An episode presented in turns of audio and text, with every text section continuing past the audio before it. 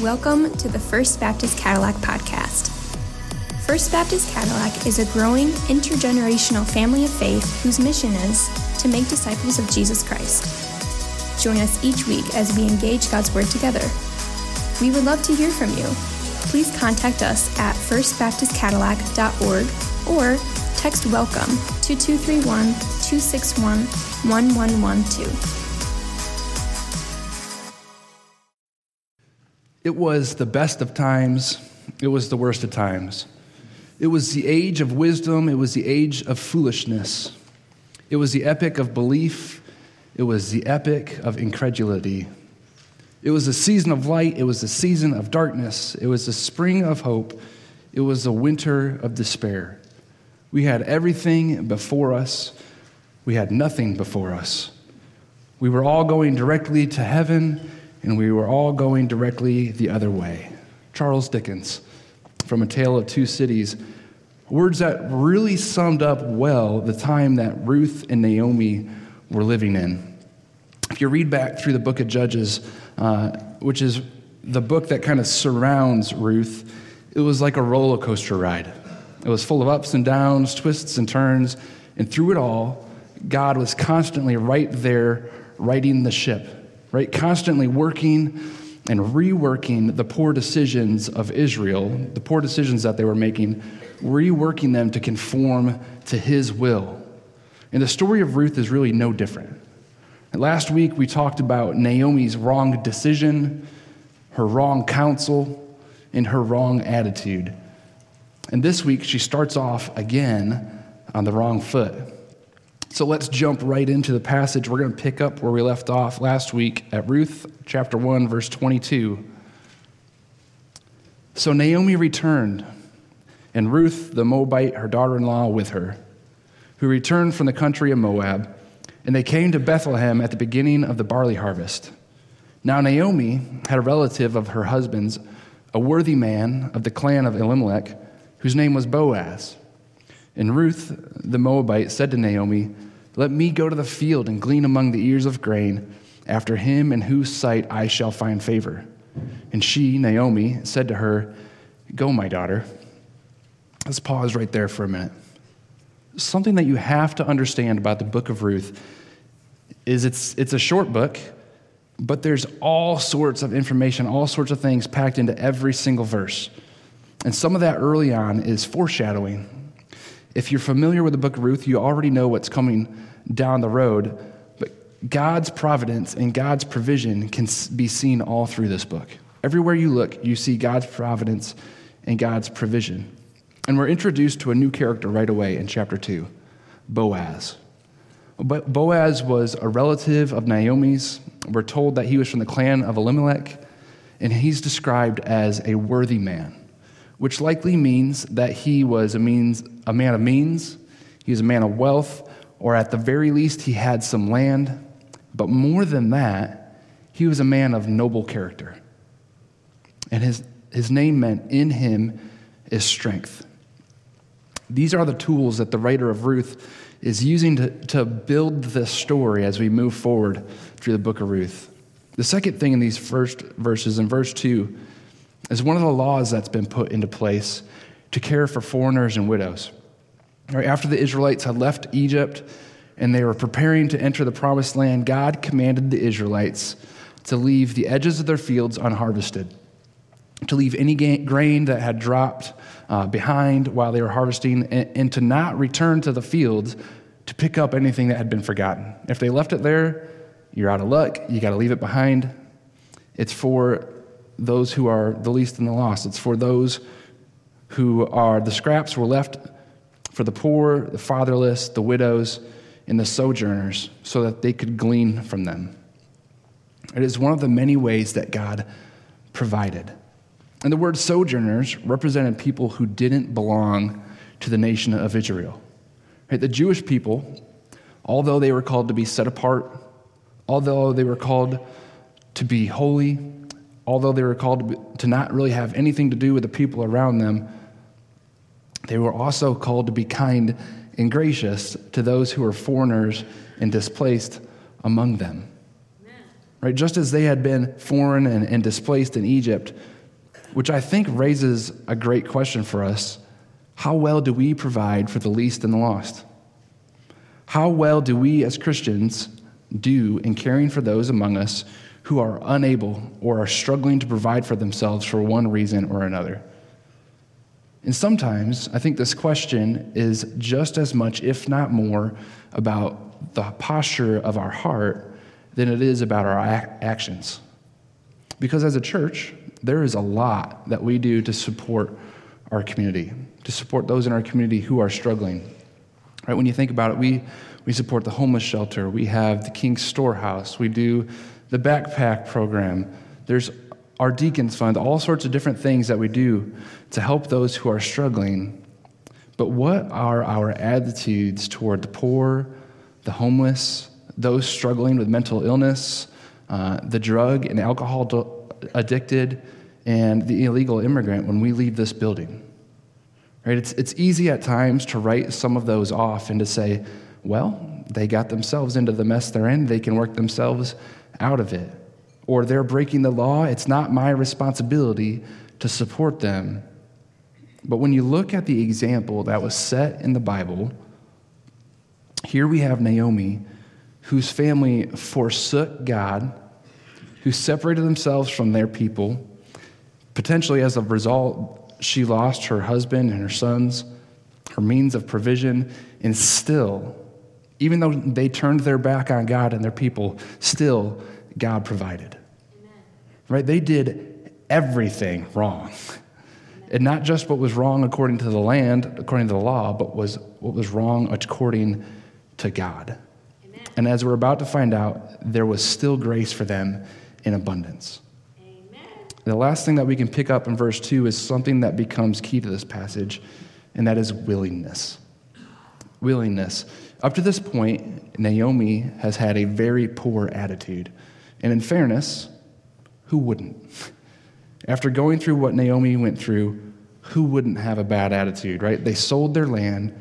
They moved to another country. Her husband and sons, who more than likely made that decision for her, died.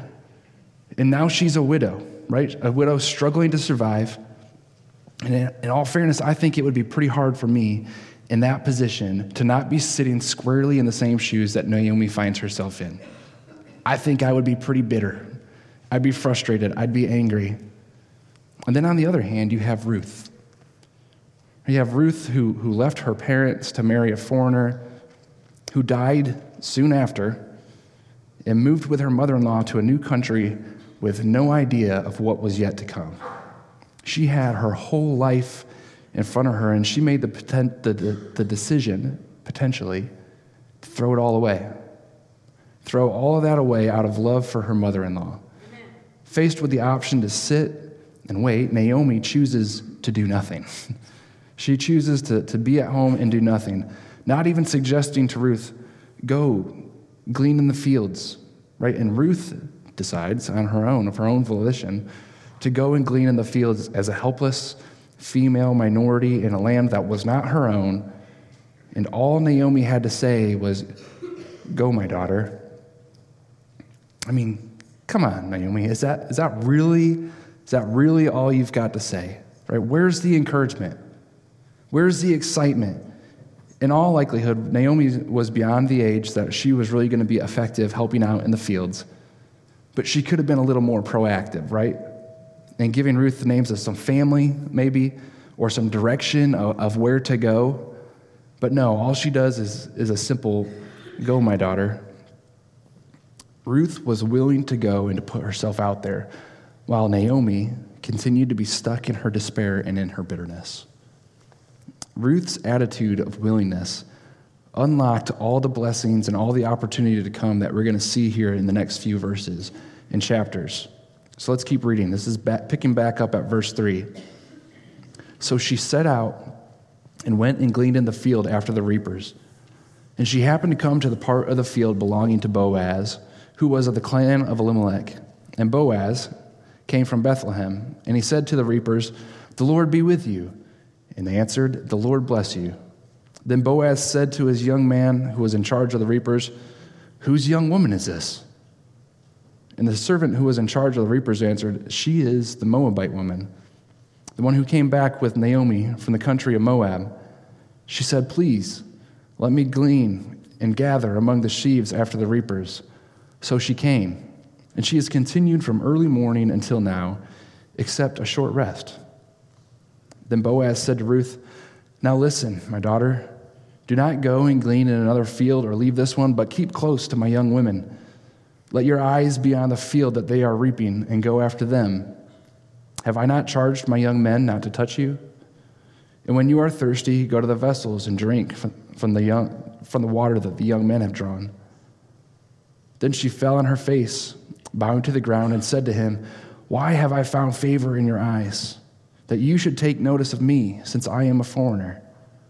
But Boaz answered her, all you have done for your mother-in-law, since the death of your husband, has been fully told to me, and how you left your father and your mother and your native land and came to a people that you did not know before. The Lord repay you for what you have done, and a full reward be given to you by the Lord, the God of Israel, under whose wings you have come to take refuge. And then she said, I have found favor in your eyes, my Lord, for you have comforted me and spoken kindly to your servant, though I am not one of your servants. Let's stop right there for a minute. Before we jump into the grace that's being shown to Ruth through Boaz, we need to talk about the providence of God that we're seeing in this passage. In verse three, right away, the E S V says, and she happened to come. Or she happened to come to the field of Boaz, but a more accurate you know, Hebrew translation would say something like, in her chance, chanced upon. Right? The, the writer is trying to make this statement that it almost sounds a bit sarcastic. Like, you, you can kind of hear it, right? She just happened to come to the field of Boaz. She just, she just happened to find her way there just by chance, right? Not, not so much. The narrative is trying to direct our attention to the bigger picture, which is the providence of God at work in this supposed chance encounter, as a reminder that God is constantly behind the scenes working with us, in us, and for us. In Mark sixteen, we see Jesus' ascension. And immediately after, in verse twenty, it says, and they went out and preached everywhere while the Lord with them worked with them and confirmed the message by accompanying signs. Now, the, I'm sure I've I've read that dozens of times and never really caught while the Lord worked that with them, even though the verse before this, it tells us Jesus had ascended. Right? He's not physically standing shoulder to shoulder with them doing miracles right now.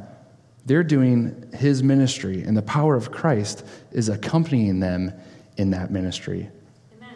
Right? It's no different for us. God is working with us in the pursuit of his will, even though physically we're not standing shoulder to shoulder with him. Amen. In Philippians two, twelve through thirteen, it says, therefore, my beloved, as you always obeyed, so now, not only as in my presence, but much more in my absence, work out your own salvation with fear and trembling, for it is God who works in you, both to will and to work for his good pleasure. Sometimes it feels like it's a constant struggle to do God's will, right? That there's constantly something pushing back against what it feels like should happen naturally.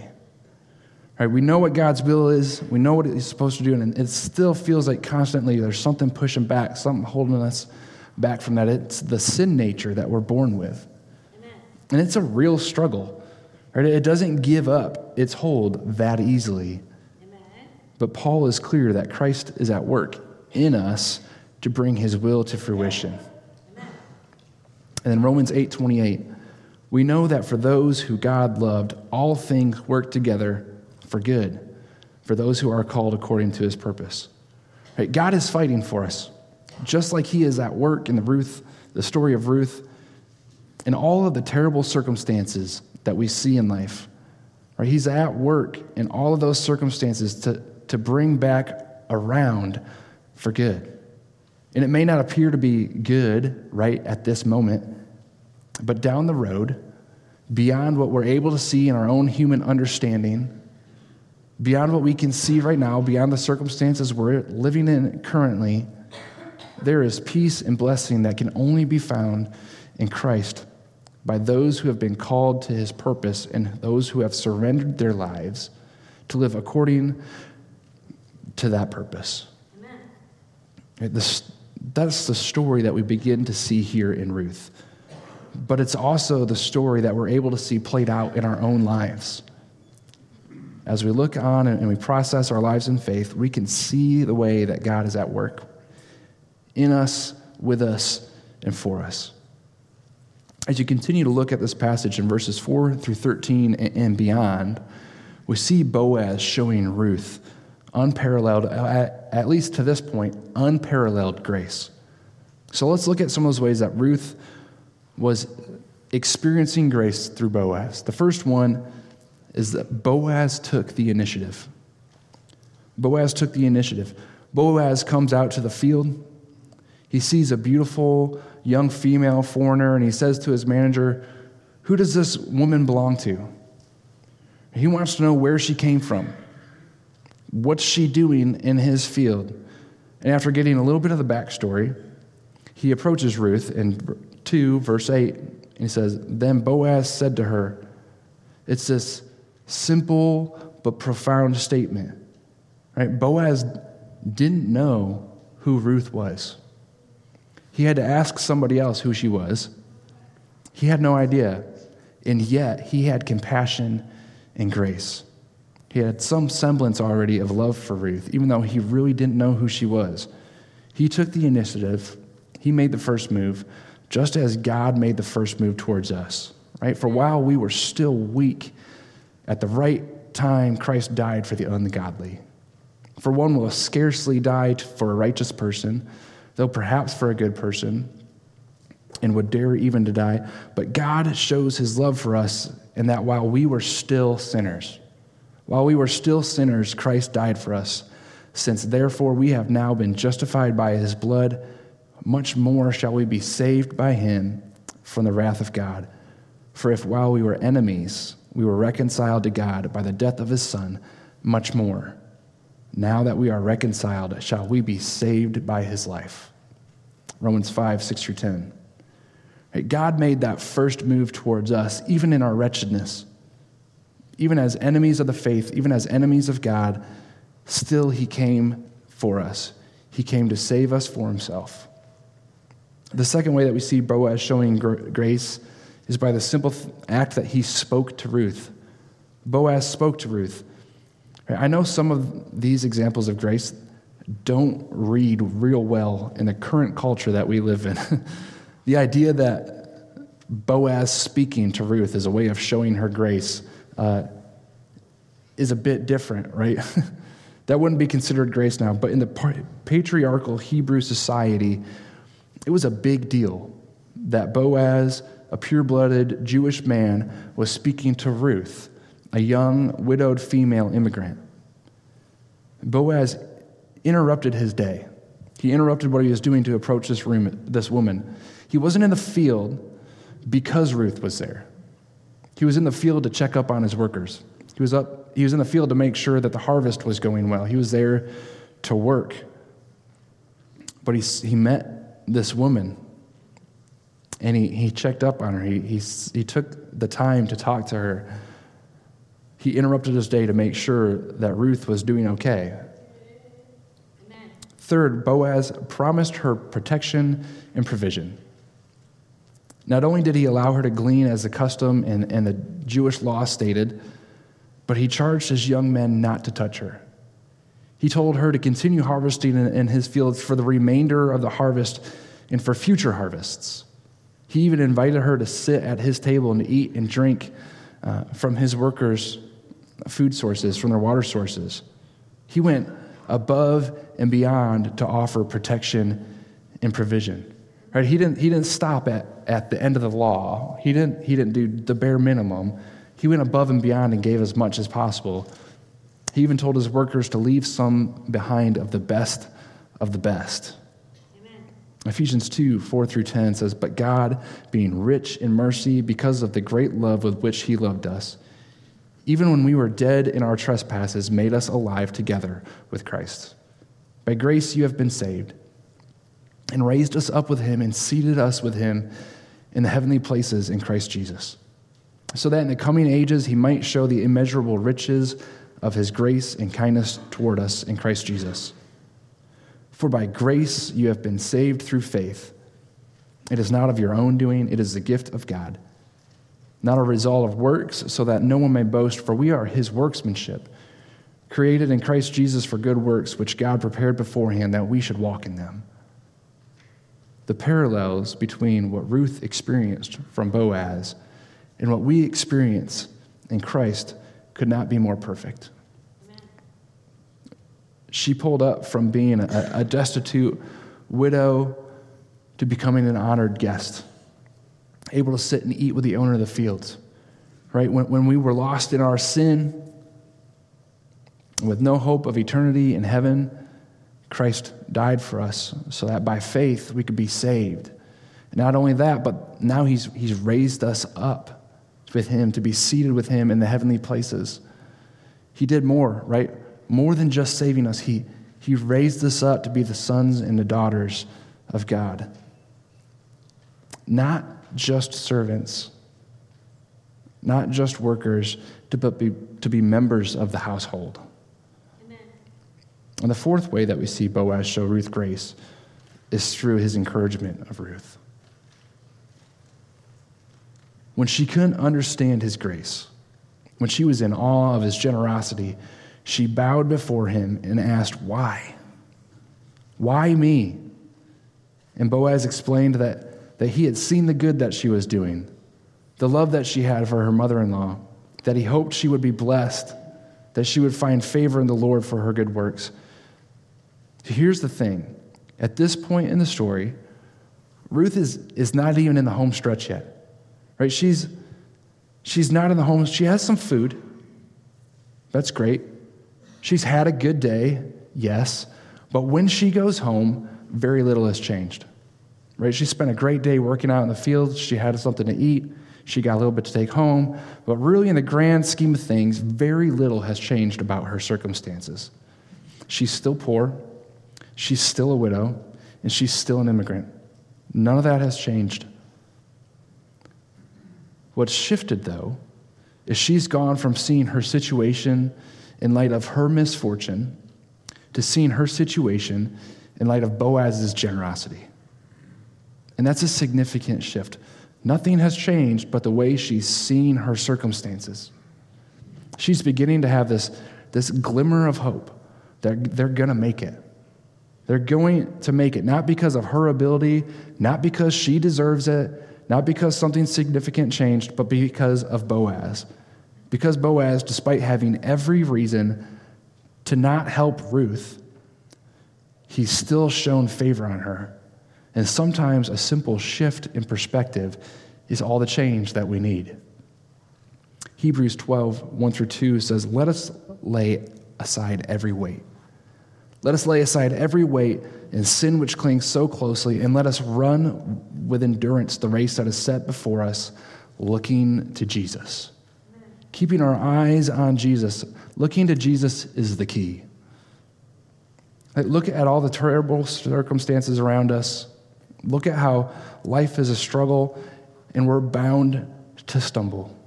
We're bound to want to give up. We're, we're bound to be stuck in those circumstances, right? Believe that we're not good enough, because in reality, we're not good enough. Amen. We're not. But keep our eyes focused on Christ, and we realize that it doesn't matter that we're undeserving. It doesn't matter that we're unable, because in the vastness of his rich mercy and love, it doesn't matter, because the one fighting for us is far greater. Amen. So remember back to where we started. Right, Ruth taking some initiative, right? In her willingness, she went to go find some provision, right? Any attempt was better than staying back and at home doing nothing. And then on the other hand, you have Naomi, who was bitter and depressed, not contributing a whole lot. That's where we started this morning. That's where the story started. Now, Ruth has had a great day, and we pick back up at verse seventeen. And it says, "So she gleaned in the field until evening. Then she beat out what she had gleaned, and it was about an ephah of barley," which, for reference, is about six gallons. That's more than enough for two people. I don't know how many, how many loaves of bread that makes, but it's got to be a lot. And she took it up, and she went into the city. Her mother-in-law saw that she had gle- what she had gleaned. She also brought out and gave her what food she had left over after being satisfied. Right? The surprises for Naomi just kept coming. And her mother-in-law said to her, "Where did you glean today? Where have you worked? Blessed be the man who took notice of you." So she told her mother-in-law with whom she had worked, and she said, "The man's name with whom I work today is Boaz." And Naomi said to her daughter-in-law, "May he be blessed by the Lord, whose kindness has not forsaken the living or the dead." And then Naomi also said to her, "The man is a close relative of ours. He's one of our redeemers." And Ruth the Moabite said, "Besides, he said to me, 'You shall keep close by my young men until they have finished all my harvest.'" And Naomi replied to Ruth, her daughter-in-law, "It is good, my daughter, that you go out with his young women, lest in another field you be assaulted." You know, Bethlehem must have been a real shady place. When you read through Ruth, there's a lot of talk about assault. Must have been a pretty shady place. Any, anyways, so Ruth kept close to the young women of Boaz, gleaning until the end of the barley and the wheat harvests, and she lived with her mother-in-law. And all of a sudden, we see Naomi's hope begin to shift. Ruth's began shifting when she received all the grace she saw in the fields, which wouldn't have happened had she not been willing to go. And Naomi waited at home all day, focused on her situation, focused on her circumstances, until Ruth returned with a pile of food and the good news that she had met Boaz, which was a big deal to her, but was an even bigger deal to Naomi, because she now knew that there was potential that their land could be redeemed.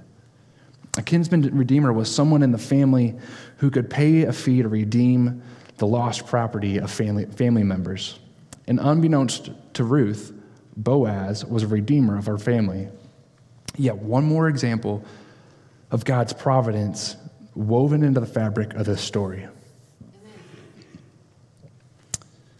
The power of hope changed everything for Naomi. Right? She went from being bitter and depressed to now all of a sudden having a glimmer of hope in her circumstances being completely shifted. The American agnostic lecturer Robert Ingersoll called hope the only universal liar who never loses his reputation for veracity, meaning that hope is, is the only lie that is constantly counted to be true. And that's not a, not a great outlook, right? Not a great outlook. But on the flip side, Norman Cousins, who miraculously survived an almost incurable illness and a heart attack, said the human body experiences a powerful gravitational pull in the direction of hope. That's why the patient's hopes are the physician's secret weapon. They are the hidden ingredient in any prescription. And I, I had a roommate in college who used to say, "I can't get sick." All the time, he would say, I, I can't get sick, it's impossible. He refused to take medicine, but against all odds, he was almost never sick. I don't know that in the time I've known him for the last ten, twelve years, whatever it's been, he's been sick maybe a handful of times. He claimed that it was all in your head, right? Just believe you can't get sick and take care of yourself and you won't get sick. Now, I think we would all acknowledge that that isn't entirely true. Because we live in a fallen world, sickness is not completely avoidable. Sometimes our circumstances are beyond our control, but there is also some truth to the power of a positive outlook. And the hope that we're talking about isn't, it's not just some optimistic feeling when it comes to getting sick or believing in fantasies, but the hope that is found in Christ, who makes the promises of our future abundantly clear. Romans eight twenty-three tells us that we have the first fruits of the Spirit. Right? The initial feeling and empowerment of the Spirit as we wait for adoption as sons and daughters and the redemption of our bodies. In Jeremiah twenty-nine eleven through thirteen, it said, while the Israelites were, you know, once again, you know, if you read the Old Testament, the Israelites were constantly at battle, in exile, losing their land, getting back into the land. And Jeremiah, again, they're in exile, separated from their land, unable to worship their God freely. And the prophet tells the people God's word. He says this, "For I know the plans I have for you, declares the Lord, plans for welfare and not for evil, to give you a future and a hope. Then you will call upon me and come and pray to me, and I will hear you. I will be found by you, declares the Lord." Right, is that not a beautiful picture? Amen. And it's part of what part of what makes it beautiful is that it's not some delusional idea of hope, because the Israelites are living in terrible circumstances. Everything has gone wrong for them. They have to be full of frustration. And the prophet could not be more clear. Keep seeking, keep praying, keep asking, keep calling out, keep looking after God. The end is just over the horizon. This is all going to be resolved. And now we have the right hindsight twenty is twenty twenty. Christ has brought that promise to completion. Keep your eyes up. Keep them focused on God, because the provision that you need is found in Him, even if it isn't in our t- desired timeline. So how does this all apply? All right, I think probably some of that's fairly clear. You may already be thinking of applications to certain circumstances in your mind. But I think it takes being honest enough with ourselves to understand whose shoes we're standing in. Are we standing in Naomi's shoes? Are we a Ruth? Are we a, a Boaz? And probably as you think back through life and you think about each of those characters, at different times you find yourself in each of the sets of shoes. So the first question or the first challenge is this. Is your life characterized by willingness? Is your life characterized by willingness? Warren Wiersbe said, "One person trusting the Lord and obeying His will can change a situation from defeat to victory." That's exactly what happened in this story. Exactly what happened. Ruth had to take the first step of willingness. She had to leave home without knowing the outcome. She had to leave knowing that there was a possibility she could be attacked, she could be turned away, she could be raped, she could be beaten, because she was a foreigner in a land that was not her own. And ultimately, she found the blessing in Boaz. The first step of willingness led her to Naomi's hope. Are you willing to respond and follow God's will when He calls? When it requires giving up time, money, relationships, reputation, are you willing to stick your neck out for God's will? Right, maybe it's the willingness to step into the unknown and to pursue God, even though you may have no idea what the outcome's going to be. Even though you may not see any reason that He should answer or have any idea what that final result is going to be, maybe it's just a simple willingness to step into the unknown. The second way that we can apply this, accept grace and give grace abundantly. Accept grace and give grace abundantly. And I think that poses a very natural question. Have you accepted God's grace yet? Maybe you've never put your faith in Christ, and today is that day, right? God sent His one and only Son to die for us so that we could be saved from our sins. Not by our own works, not by what we can do, but simply based on who God is and the grace and the love that He has for us and the fact that He is willing to deny Himself to save us. Are you willing to submit your will to Him and to follow Him? All right, if that's you this morning, don't delay. Don't wait any longer. In a moment when we pray, give your life to Him. Tell Him simply, "God, today I'm putting my faith in you. I'm accepting your grace through the work of Christ because I need to be redeemed from my sin and I need to be made a new creation, and only you can do that. And maybe you're somebody who's already put your faith in Christ. Do you allow yourself grace? Some of us are terrible about giving ourselves grace. We're still bound to mess up. We're still bound to fall short. When that happens, do you allow yourself to be stuck in that? Knock it off. Just stop it, right? Give yourself some grace. It isn't necessary to keep yourself down, to hold yourself down, to feel constant guilt. Amen. Our salvation is not based in our works. Amen. It is based in the grace that's given to us from God. Amen. And because of that grace, let's be people who are characterized by grace, Amen. A people who reaches out to provide for others in whatever provision that might need to be, whether it's a, a healthy attitude, it's loving people who, by all means and all human perspective, don't deserve it. We didn't deserve it, but God gave us love anyways, right? Let us be a people that's characterized by grace. And the third thing is simple. Be hopeful. Be hopeful. Be a people who's characterized by hope, not delusional, but hopeful. First Peter one, three through four says, "Blessed be the God and Father of our Lord Jesus Christ. According to his great mercy, he has caused us to be born again to a living hope through the resurrection of Jesus Christ from the dead, to an inheritance that is imperishable, undefiled, and unfading, kept in heaven for you." Our hope is not found here on earth.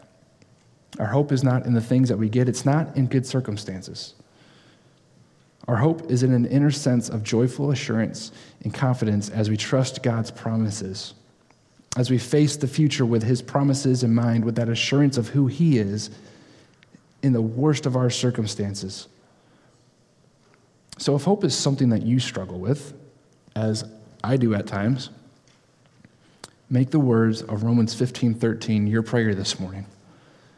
May the God of hope fill you with all joy and peace in believing, so that by the power of the Holy Spirit you may abound in hope.